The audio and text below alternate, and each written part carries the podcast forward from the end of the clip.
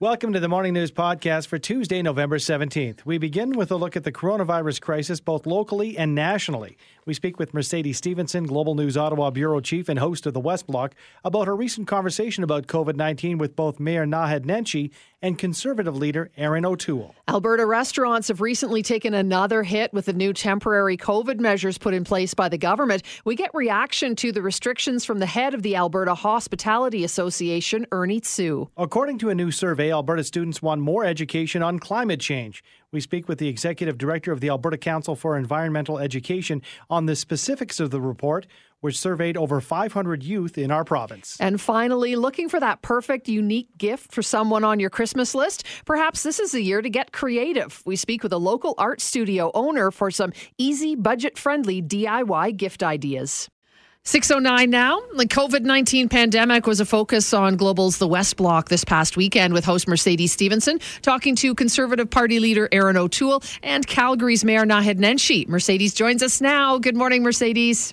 Good morning. How are you guys? Excellent. Thank you so much for joining us. It was a jam packed show as per usual on the West Block. And, uh, you know, when you talk to our mayor, he specifically talked about, you know, restrictions and how they need to be smart and targeted. What else did he say to you?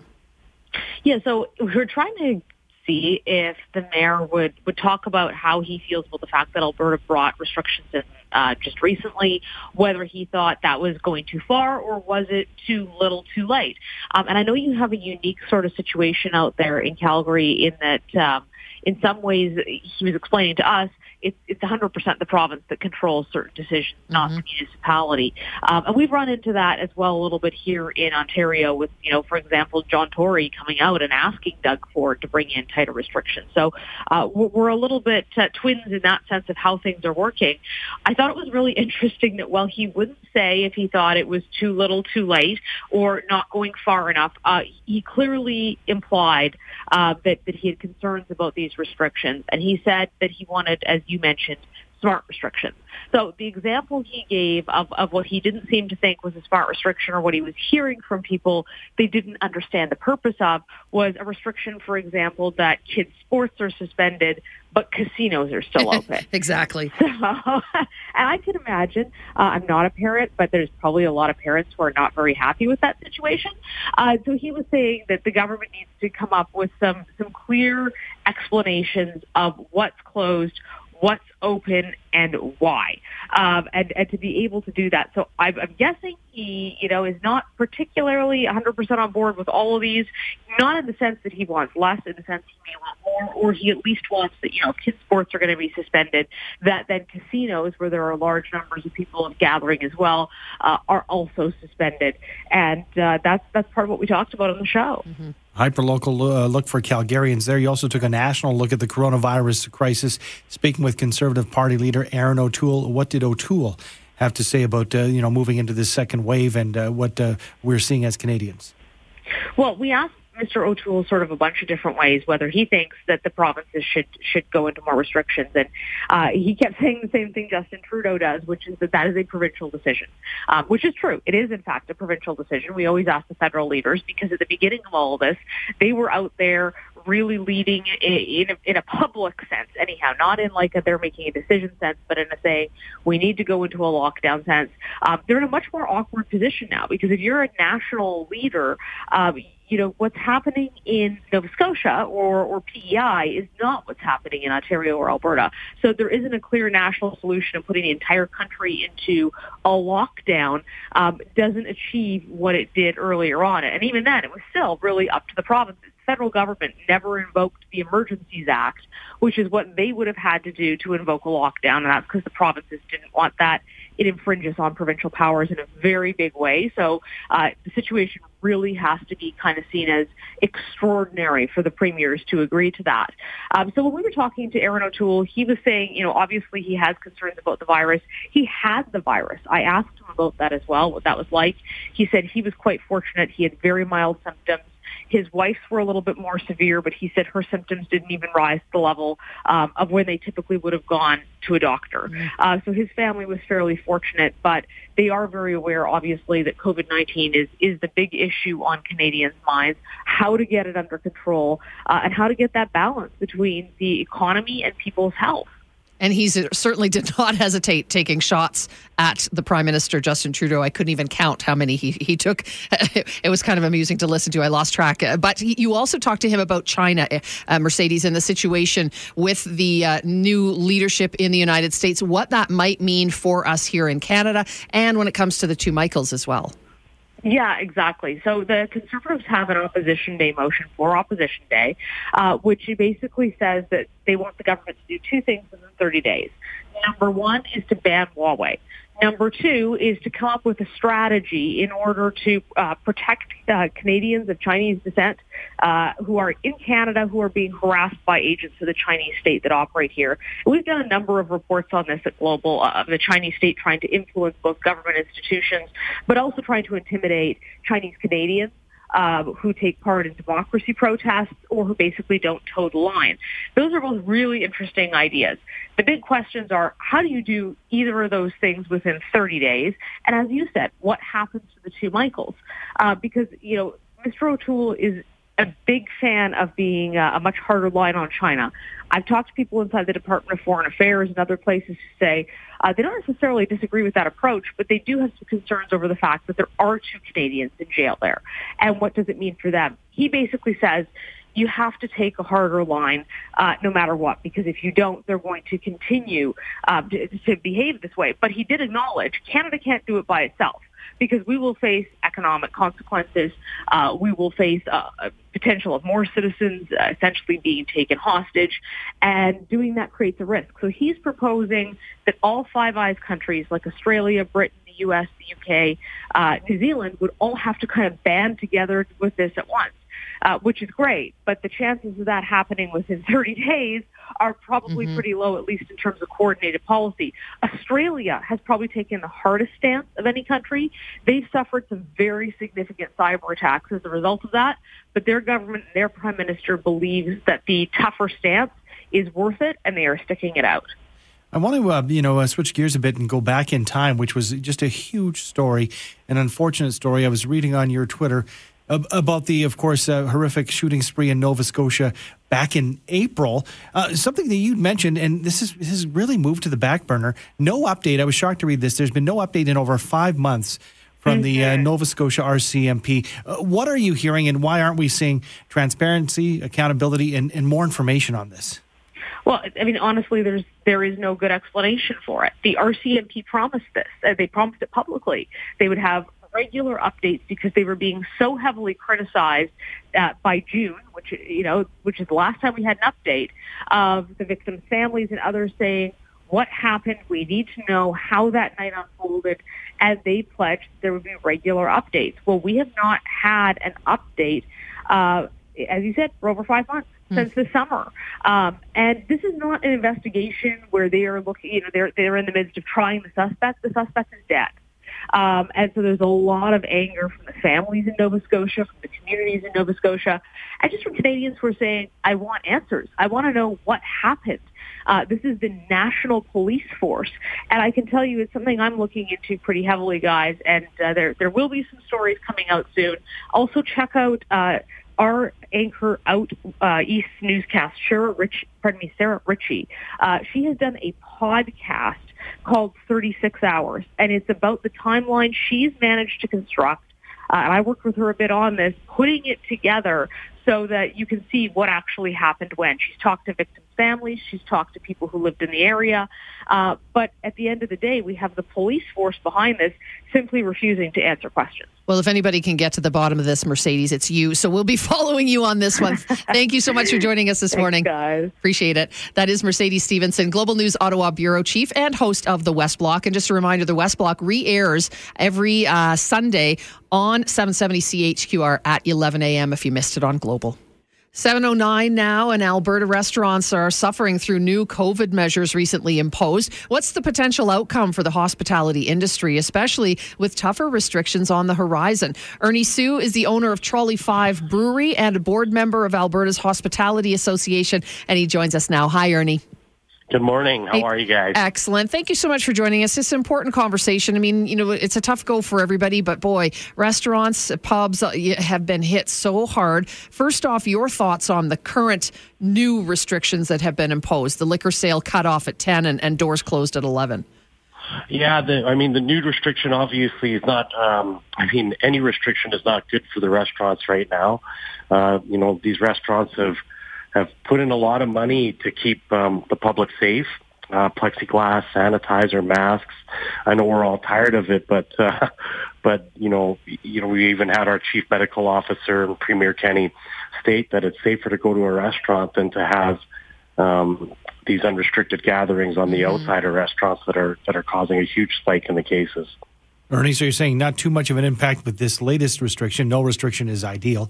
Uh, but I'm wondering, uh, just as many people, um, you know, neighbors and friends and coworkers are talking about the potential for more restrictions with the numbers having increased so much, what sorts of conversations are you having with fellow restaurateurs at this point as far as the potential for, for even more? Yeah, it's uh, it's a scary time for restaurateurs. You know, um, another lockdown, we're going to see more closures of restaurants for sure. And you know, I you know that's this is where I implore the public to be vigilant in trying to you know help flatten the curve right now. These restaurants are still paying you know full taxes back into the city while keeping our staff employed. Um, you know, obviously giving them a paycheck to come home to to avoid you know mental health issues. How frustrating has it been to have people show up at these restaurants and just refuse to accept either the masking policy or the stay seated if you're not wearing a mask kind of idea? For those people, I would say stay home. If they if they want normalcy, if they want to be able to still keep going out, uh, they have to realize that this is these are government measures that are being imposed. Um, you know, the restaurateurs are already going through enough stress as it is to have to deal with um, quite frankly, a bunch of beanbags that refuse to wear masks when coming in. Beanbags. I love never it. Heard that. I like that. I'm going to write that That's down. good. We can use that on the program. Uh, I want to talk. You know, on the one side, you've got the customers, and you mentioned the restaurateurs, but the the frontline staff and the change that they've had to go through just to make a living. If you can talk about what it means to be a waiter, waitress, or a, a dishwasher in 2020. Well, it's it's it's hard, and we you know something also to take into account. I- would say that we are definitely the number one industry in the province reemploying Albertans coming out of COVID, and these are minimum wage jobs that um, you know we have got full time bartenders, waiters, servers, hostesses, busboys that are that are just trying to get by right now. Uh, with the new restrictions, obviously means diminished hours, and um, you know these are just hardworking kids that are just trying to get through, you know, through this crazy time. So many people have lost their jobs, Ernie. I mean, so many restaurants have, have closed down. Uh, you know, what do you say about a potential lockdown that could be coming because people are not following the rules? What could that mean for the industry? Oh, it'll be devastating for the industry. Um, there's no doubt about it. But at the same time, our industry has been resilient and, and supportive of of you know any decision made by the government. We've you know we've supported them. We're and will continue to do so. Our number one objective is to keep public safe, as we have done. You know, investing in all the PPE measures in restaurants. Uh, but you know, keeping the public safe is still our number one priority. And when it comes to restaurants and the restaurant industry, even before March, you know, it wasn't exactly uh, the streets paved with gold in the city of Calgary. The razor thin profit margins that we've heard um, going in, it was less than ideal, wasn't it, Ernie-? Oh, terrible! Like it's less than ideal for everyone. You know, Calgary is, has the highest unemployment rate out of any major city in the country, and you know, for restaurateurs that are, you know, still giving back to local charities, um, again, while still having to pay full rent and, and taxes, it's going to be a very tough time, especially with diminished capacities as well. What's your hope moving forward in terms of any further restrictions, lockdowns, or, or relieving some of the restrictions that are in place for, for your industry? our hope is that the public out there wants wants normalcy to continue, and that um, everyone will be far more vigilant and following the protocols that have been laid out to the government by the government to flatten the curve. And you know, at the beginning of the pandemic, people were, I think it was Wednesday that they said, okay, Wednesday is going to be the day where everybody should do takeout. A takeout day and uh, support the restaurants. Uh, but with the protocols in place, and as you uh, you know underscored, even the premier talking about the safety that is presented at restaurants. Well, do you think that's something that uh, you the public should consider as a, a, once a week, once every couple week, uh, weeks, if they can afford it to, to dine out? Uh, yeah, I mean, if it's National Takeout Day, I mean, it doesn't get any safer than that. Um, you know, restaurants as well as the delivery services are, you know, follow and go far over above the the safety protocols um, to make sure that when food is dropped off at a house or when it's picked up curbside, that everything has been sanitized and taken care of. Uh, you know, it's just small things like that that'll help keep uh, our industry open.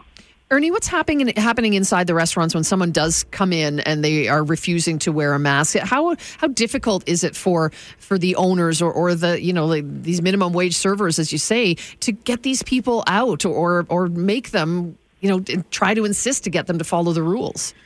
Yeah, I mean it's a tough time for everyone, right? Um, but you know, for the restaurants out there, and and we're one of them.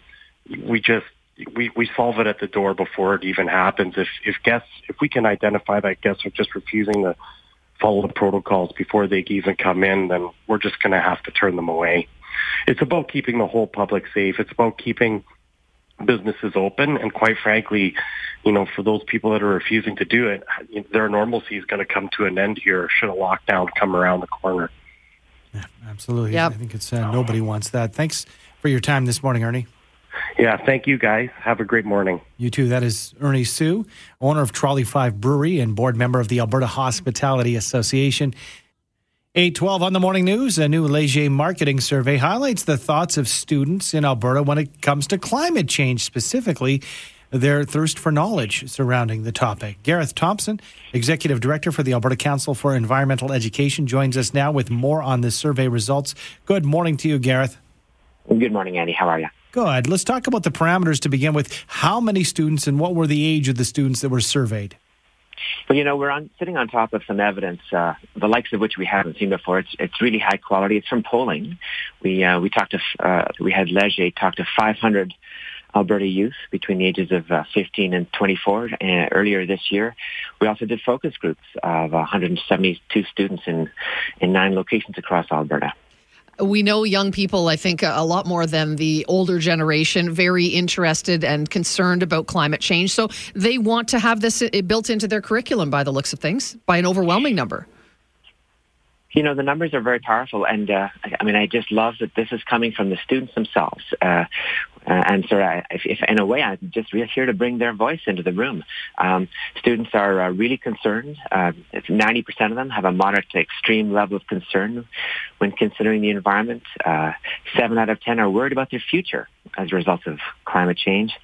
Two thirds of them agree that educating students about climate change should be a high priority. And indeed, uh, more than that, 71% of teachers uh, feel that educating students about climate change should be a high priority in schools. The numbers tell it all. Gareth, I'm wondering if, if, if, you know or if you can uh, give us some insight as to how much uh, climate change and, and climate in general is taught in the Alberta uh, system to begin with at this point. Is, is, is it underserved and, and how much more of an expansion would be required to, again, quench the thirst of these students? That's a great question. I, I, I am a teacher. Uh, I have taught uh, high school, and um, it's underrepresented. It's an un, it's, an, it's it's an underwhelming amount. And I want to just point out something here that you can you know there's references in grade ten, for example. There's references to uh, climate change. Um, here's the thing, though. Um, one of the things that uh, we in our work um, we've identified the fact that the thing that helps students the most is spending a little bit of time on talking about the problem of climate change and spending a whole lot of time on the solution space. Uh, you know, that has to do with how we combat climate change, um, how we deal with mitigation of climate change effects. And that solution space is very exciting. It's very positive. It's, it's, it's, uh, you know what it is? It's full of uh, opportunities for kids in the future as uh, as the energy transition takes place beneath our feet in this province. Um, there's uh, engineers and entrepreneurs and oil and gas companies doing exciting and innovating work to scale up clean energy and other solutions that slow climate change. And and that's the piece. The energy education is uh, uh, we think that's a real positive place where teachers and students could and should go to teach about um, to, and learn about uh, the existing sources of energy and the pros and cons of the, those. And there's many pros, of course. I mean, that's how we got our prosperity, mm-hmm. for goodness sakes.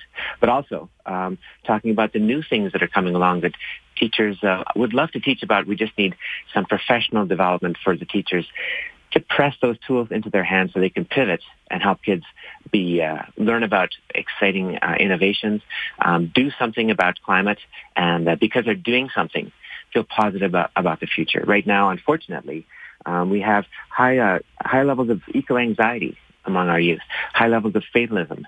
They uh, you know the they say, uh, I don't know what to do. That's that one of the big barriers is I simply don't know what to do, they say, when it comes to protecting the environment. Mm-hmm. And I mean, knowledge is power, right? And there's misinformation coming from both sides. So, yes, to, to feed them the information they need to make intelligent uh, decisions and uh, uh, understand the, the issue as a whole. And, and it looks like we in Alberta, we have a bit of a fear of, of that, it seems. And is that yeah. why Alberta students are maybe lagging a little behind the, the rest of the country when it comes to climate literacy?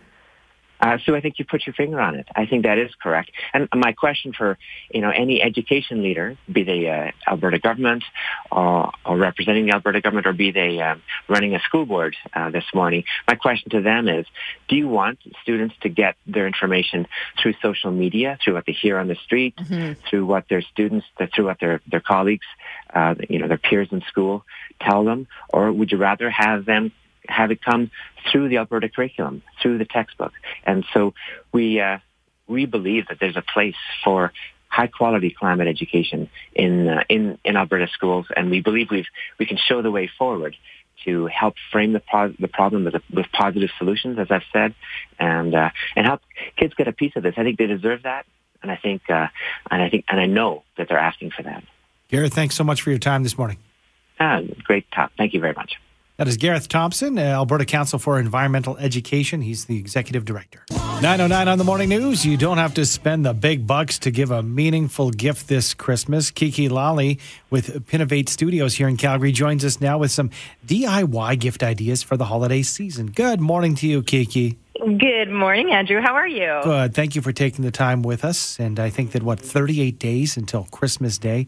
Oh, uh, so my goodness. It's getting wow. closer. Uh, but, you know, I, I hear about this, this kind of direction, a DIY. Um, you know, idea to save bucks, and we have more spare time right now. But I think it's not for me because nobody would want a gift that I could make. if I can, if I can they make it, would. Oh, you are capable on. of so much, Andrew. You're selling yourself short. So, but you're going to make it easy for us. Absolutely. So um, at Pinovate, we're doing DIY delivery boxes. We're doing kits. And like you had mentioned, there's so everybody has so much time this year. That's the one thing we almost gained from COVID. Previous years, people didn't have time to make handmade gifts.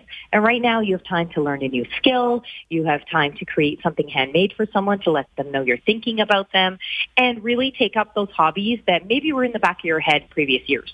Kiki, as Andy said, many of us were not, you know, artsy fartsy. So, are there things that we can do though that will still look great and and are a fun gift to give to the people we love? Oh my gosh, Sue, absolutely. So macrame is back. You know macrame back yeah. in the day. Yep. Um, the kits that we have, and even without them, it's a really good starting block. So all the cord comes pre-cut. You have a YouTube tutorial that you follow step by step. All of our projects, really, you're talking ages 10 plus. Something like a needle felt kit, it takes minimal fine motor skills. Children can do it. Adults can do it. But you're learning how to make a flat lay piece. You're learning how to make an ornament. And you can create multiple things and customize something after you've learned the basic skill. So everything's not going to be embroidery and knitting, but if you are in that direction, you can absolutely take those up. Those take more time. But there's also a lot of options for people who don't have a lot of time really or don't are not as invested in learning something. But Kiki, when you talk about time, I would think that yes, you know, about five weeks uh, and change away from Christmas. Now, if you want to do, do the DIY, DIY route, now would be the time to get a kit and get things started because it does take some more time. Absolutely, but there's some kits that really are, are quite uh, economical and quick to do. Like we have glitter dipped wine glasses. They come as a set of wine glasses. You get to put a kitschy, funny saying on them. You get to um, decorate them and zip them in glitter, and it's a beautiful gift to give away or just to use in your own home. Um, everyone's not going to be doing these lavish parties this year. We're really keeping ourselves a bit tighter, but even creating something as a decor piece for your own house or or making something even just for yourselves it's it's very doable. So how does pinovate studio work then? Do we go in? Do we order online? How does it all go well, it used to be just only coming in, and then obviously during the March shutdown, we pivoted quite quickly, and now we have a full online business. Um, to-go kits we ship across Canada. We also have, you still can book in studio time. It is all by reservation and then you can come in and create something in the studio if you want that little bit of extra connection. We're a licensed restaurant bar, so you eat and drink and, and make. Um, and then we also have for more elaborate DIY projects like to, I think tomorrow night or the night after, we're doing outdoor Grinch tree planters, these huge planters that Esme is coming out to do with us. Those would be uh, more of a workshop style event. Let's uh, let's talk about Pinovate for a second and, and how it came to be and how you moved in this direction. What did you do before you you know had Pinovate um, as your responsibility? I was actually a flight attendant for WestJet. I was a retired flight attendant and um, enjoyed you know, coming together with my, my girlfriends and having a great night out, but wanted something, wanted to do something that was practical. So as much as I enjoyed those paint nights, I wasn't a good painter, didn't mm-hmm. want to make the same painting as everybody else, ended up throwing them out all the time. So I wanted to make something that was Pinterest inspired and a little more practical to what I would put up in my home. Uh, for people who don't know, and you hear the term Pinterest all the time, but if you're not online looking at what does Pinterest really mean? What is it all about? Pinterest is a humongous social platform. Um, they have everything from self-help tutorials to crafting tutorials. It's a one-stop shop for people wanting to do things with their own hands. A lot of it, it encompasses that. Um, so if you go to these artisan markets that we have all well had all over the city previous to this year. Uh, a lot of those projects and a lot of those handmade goods, you can find tutorials and tools and tips and tricks on how to make all those things. Cool. Let's talk a bit about because uh, you know obviously you enjoy what you do. You enjoy the world of DIY and crafting. Yeah. How yeah, has absolutely. social media changed that? Because I would think it's almost like when all the cooking shows you know came to popularity, everybody became a foodie and wanted to you know up their game. Are you finding the same thing when it comes to what you do? Yeah, absolutely, Andrew. I think, um, you know, uh, when you see tutorials coming on social media or you visit a studio like ours, you realize that these crafts and these home-based projects and these decor pieces that you think are unachievable, if they are broken down step by step by step, they are very doable. And I think that giving people that feeling of accomplishment and, you know, that typical quote unquote, that I made it uh, a feel really, really is so encouraging. And it's, it has social media and even the HGTV shows that have come out. There's a show on NBC called Make It um, that's hosted by Amy Poehler. All this exposure has really shifted that time that people really want to sit together and connect. It's been very digital for the last decade, and you're seeing people sort of go back to the basics right now. And I love that you know that you can just sit down and do a project with your kids and, and make something. We you're right. We gained the gift of time with this COVID nineteen pandemic. I, so. I truly truly believe that, and yeah. I think the that's one of the few things that I look at, and I think that's a really beautiful thing because we are just stripping it down to basics again. I mean, I was thinking about you guys this morning and the fact that when I drive my kids to school now, we listen to the radio. We've never listened to the radio, but it's something that we've incorporated in our day to day because it seems like electronics, we're kind of putting them on the back burner right now. Good. Well, just keep that radio locked on 770, okay? Thank you. Absolutely. Thank you so much for joining us. So it's Pinovate at is at Pinovate YYC, right? Uh, no, we're Pinovate on Instagram. Okay. Uh, our, in, our website is pinovate.ca. Uh, okay, perfect. Thank you so much for joining us, Kiki. I'm going online because I think uh, macrame is at the top of, uh, it really is at the top of my daughter's Christmas list. Seriously. Is a oh, macrame plant so many holder. different kits. Oh, yeah. Oh, yeah, we have those too. Absolutely. Well, thank you so much, Sue. Thanks, Andrew. Thanks for joining us. That's Kiki Lally, who is with Pinovate DIY Studio. Uh, you know what? We did a couple of years ago my kids uh, they see some of these, you know, those kind of knickknack shops in the mall. Yes, They're still called knickknacks or I don't know tchotchkes. Who knows? um, and they have these these funky old looking signs. So my kids wanted to do that. So I got a piece of plywood and I cut it into uh, you know about you know foot wide, six inch uh, you know uh, high signs. Bought some old paint and some rope, and they made these signs that like you know that live, love, laugh, yeah, yeah, be yeah. kind and they, they they really took it over. I had to do a lot of the work. So I mean, I was like the uh, the factory, if you will, but they put their own designs on it. That's and it fun. Meant, it meant more to them, I think, than just picking something out. And the fact that we can do it with them. Do you remember? Did you, when you were in school, did you make macrame? Did you make? Do you remember the God's Eye? That's what they called it. It was a macrame God's Eye. I do remember. And you like- made it with two popsicle sticks that were in a oh, cross Oh, okay, shape, and then you just about. wound around it. That was the big macrame back then. But it's made such a big resurgence. So what a fun project to do together. I didn't know there was a name for that whole mess. and it God's Eye. often was a mess too, but might be something you look at. But Pinovate YYC, I love it. It's a great idea.